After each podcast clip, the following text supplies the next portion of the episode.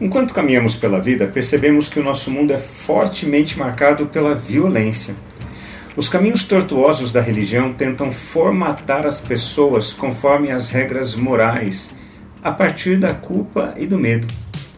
Desde pequenos ouvimos a expressão: não faça isso porque Deus não gosta. E na cabeça de uma criança, Deus não gosta do que eu faço, para Deus não gosta de mim, é um pulo. Vamos caminhar juntos? Uma das características mais marcantes do pecado em nosso mundo é a manifestação da violência. Ela nos chama a atenção e nos fascina. A maior parte da interação de pais e mães com seus filhos e filhas se dá na base da cobrança. A ênfase sempre é naquilo que não está bom.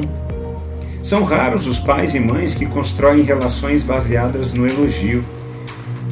À medida em que crescemos, nos tornamos viciados, principalmente da opinião dos outros. Associamos o nosso valor com aquilo que fazemos. Tudo isso porque aprendemos de maneira errada que amor é sempre condicionado. João estava anunciando o arrependimento do povo de Deus no deserto. E durante o seu trabalho de desentortar as estradas religiosas, João se encontrou com Jesus.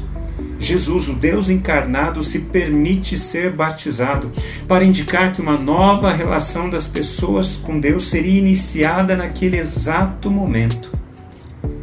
É muito interessante que após sair da água, Jesus viu o Espírito Santo descendo como pomba sobre ele. Não era a figura de um pombo, era a figura de uma pomba. No livro de Gênesis, capítulo 1, versículo 2, vemos uma cena parecida. Diante do caos da terra sem forma e vazia, o Espírito Santo se movia sobre as águas. Em Gênesis, diante das forças do caos, o Espírito Santo se movia para colocar em ordem a criação. No batismo de Jesus, o Espírito de Deus se movia para colocar em ordem a nova criação a partir de Jesus. Em um mundo caracterizado pela violência, somos marcados a ferro quente em nosso coração, dos nomes que teimam em permanecer gravados. Imprestável, teimosa, você foi um acidente, você foi um erro. A violência das palavras ditas por quem deveria nos amar provocam cicatrizes profundas. Uma das expressões mais fascinantes no batismo de Jesus vem através do Pai, Jesus ainda não havia iniciado nada, ele não realizara nada. Ninguém fora curado, ninguém fora libertado, nada fora anunciado até aquele momento. Diante disso tudo, ouvimos o Pai dizendo para Jesus: Você é meu filho amado, em você eu tenho prazer. Preste atenção. Jesus não fez nada para ser amado pelo Pai. Ele simplesmente foi quem ele deveria ser. Assim é o amor de Deus por nós, incondicional.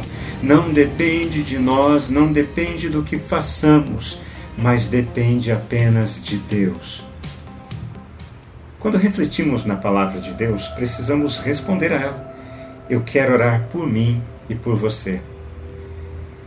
Pai, diante das inúmeras vozes que surgem em nosso caos pessoal, ajuda-nos a ouvirmos apenas a tua voz, nos assegurando do seu amor por nós.